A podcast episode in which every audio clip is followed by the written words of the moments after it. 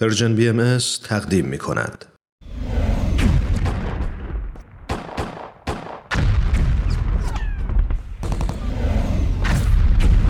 معماران صلح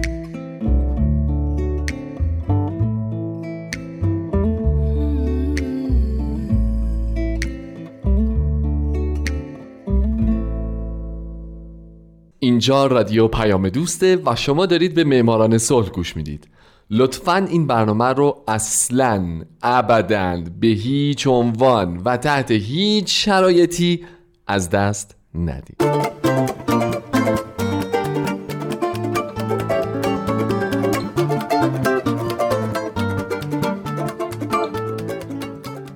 سلام به شما. به معماران صلح خوش اومدید. من در این برنامه سعی می کنم به زنان و مردان و شرکت ها و مؤسساتی بپردازم که به خاطر فعالیت هاشون به نوبل صلح دست پیدا کردن. کسانی که یا تمام زندگیشون رو وقف صلح کردن یا در برهی از زمان کاری کردند که دنیا برای ما جای امتری بشه.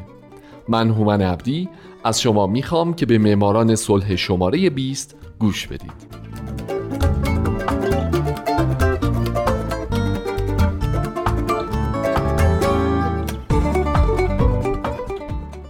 این هفته سالهای 1917 1944 و 1963 میلادی. سازمان صلیب سرخ جهانی.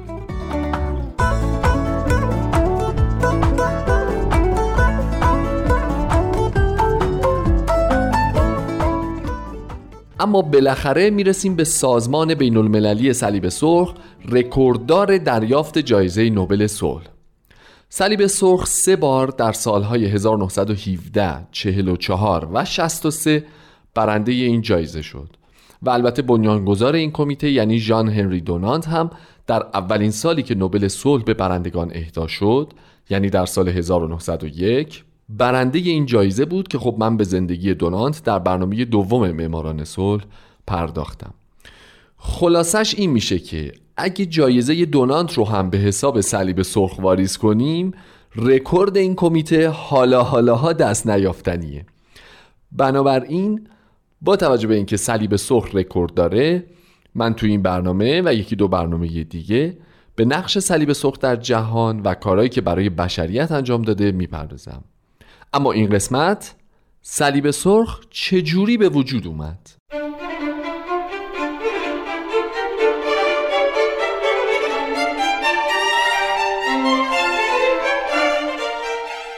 حدود سالهای 1863 هنری دونانت برنده جایزه نوبل صلح در سال 1901 کتابی نوشت با نام خاطره سولفورینو که به سه وجه جنگ می پرداخت جنگ، میدان نبرد و میدان نبرد پس از جنگ. دونانت در بخش سوم یعنی میدان نبرد پس از جنگ طرحی رو ارائه میده که در اون همه کشورها باید گروههایی رو تشکیل بدن که به مداوای مجروحان جنگی بپردازن و کاملا بیطرف عمل کنند.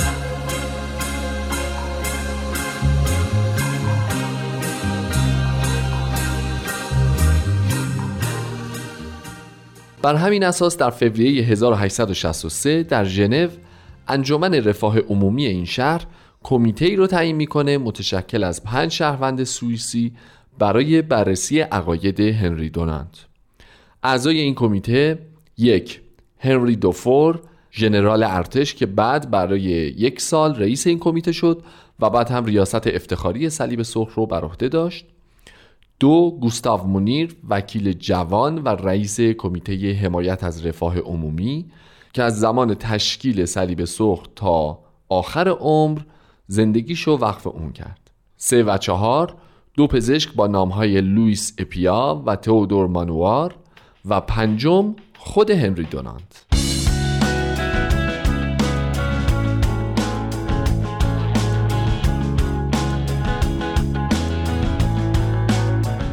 گوستاو مونیر همون وکیل جوان اون رو میگن یک استعداد فوقالعاده داشته در سازماندهی کنفرانس های بین پس یه همچین چیزی رو در اکتبر 1863 برپا می‌کنه. 16 کشور در این کنفرانس حاضر شدند قطنامه های مختلفی تصویب کردند برای صلیب سرخ یک آرم انتخاب کردند و خلاصه اونا تو این کنفرانس گروه های داوطلب برای بیماران و مجروحین جنگی تشکیل دادند و این گروه های داوطلب شدن جوامع ملی صلیب سرخ و اون کمیته پنج نفره هم شد کمیته بین المللی صلیب سرخ و گوستاوونیر هم شد رئیس این کمیسیون.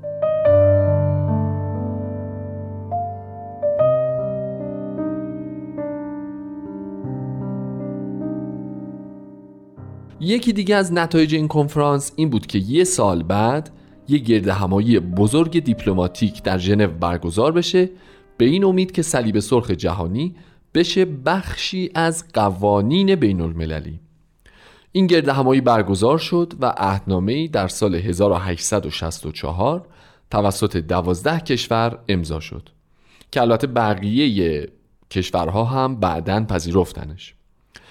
بله عهدنامه شد با نام کنوانسیون ژنو. در این عهدنامه قوانینی وضع شد برای بهبود وضعیت مجروحین و بیماران در جبه های جنگ حفظ بیطرفی صلیب سرخ و, یک و همچنین یک آرم هم برای صلیب سرخ انتخاب شد. همون صلیب قرمز رنگ روی زمینه سفید که محال ممکنه ندیده باشینش. البته اینو هم بگم که آرم صلیب سرخ در کشورهای مسلمان یه هلال ماه بر روی یک زمینه سفید و آرم صلیب سرخ ایران قبل از انقلاب شیر و خورشید سرخی بود بر روی زمینه سفید که اینم خودش جریان جالبی داره. البته یه نکته حاشیه‌ایه اما فکر کنم جالبه که اونم بدونید.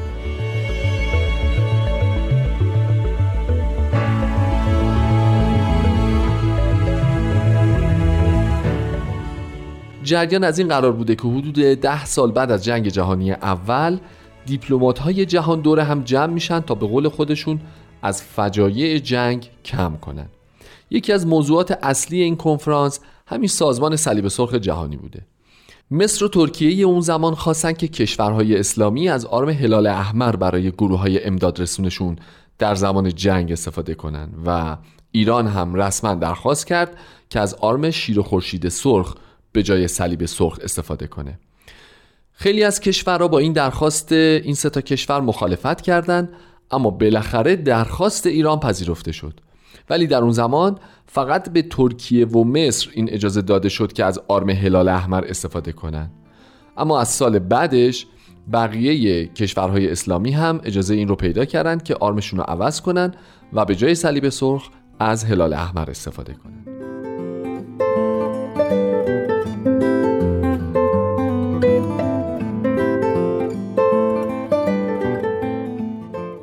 بعد از پیروزی انقلاب اسلامی در سال 1979 دولت ایران اعلام کرد که به جای نماد شیر و خورشید سرخ مثل بقیه کشورهای اسلامی از آرم هلال احمر استفاده می‌کنه. سازمان صلیب سرخ جهانی هم اعلام کرد که با توجه به اینکه آرم شیر و خورشید سرخ در انحصار ایرانه اگه دولت ایران نمی‌خواد از اون استفاده کنه مختاره. ولی هر وقت هم خواست استفاده بکنه باید همه کشورها به این نظر ایران احترام بگذارند.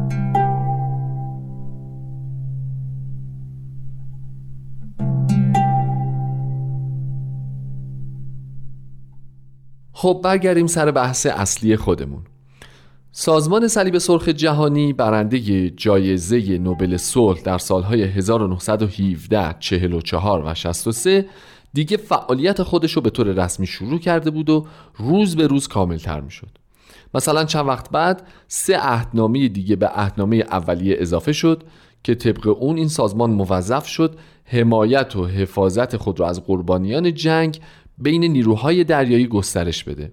همچنین بیشتر از گذشته هوای زندانیان جنگی و غیر نظامی رو داشته باشه.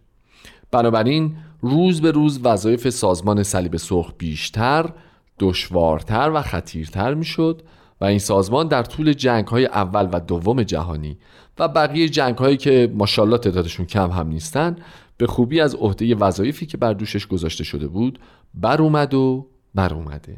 در حال حاضر هم 114 جامعه ملی صلیب سرخ تو کل جهان وجود داره که همشون دارای برنامه های امداد رسانی، رفاهی، بهداشت جامعه، آموزش ایمنی و برنامه های دیگه هستند. از بعد از جنگ جهانی دوم هم خیلی از جوامع صلیب سرخ اروپایی اومدن و انجمنهای زیر مجموعی درست کردن که خدمات پناهندگان رو هم انجام می‌داد خوب این رو هم بدونید که اتحادیه جوامع صلیب سرخ یا فدراسیون جهانی هماهنگی بین این 114 جامعه ملی صلیب سرخ در سال 1919 به پیشنهاد یکی از اعضای صلیب سرخ آمریکا هنری داویدسون به وجود اومد که وظیفهش هماهنگی بین جوامع صلیب سرخ راه اندازی برنامه های جدید بهبود برنامه های قبلی هماهنگی عملیات نجات در سطح بین و توسعه جوامع ملی صلیب سرخه.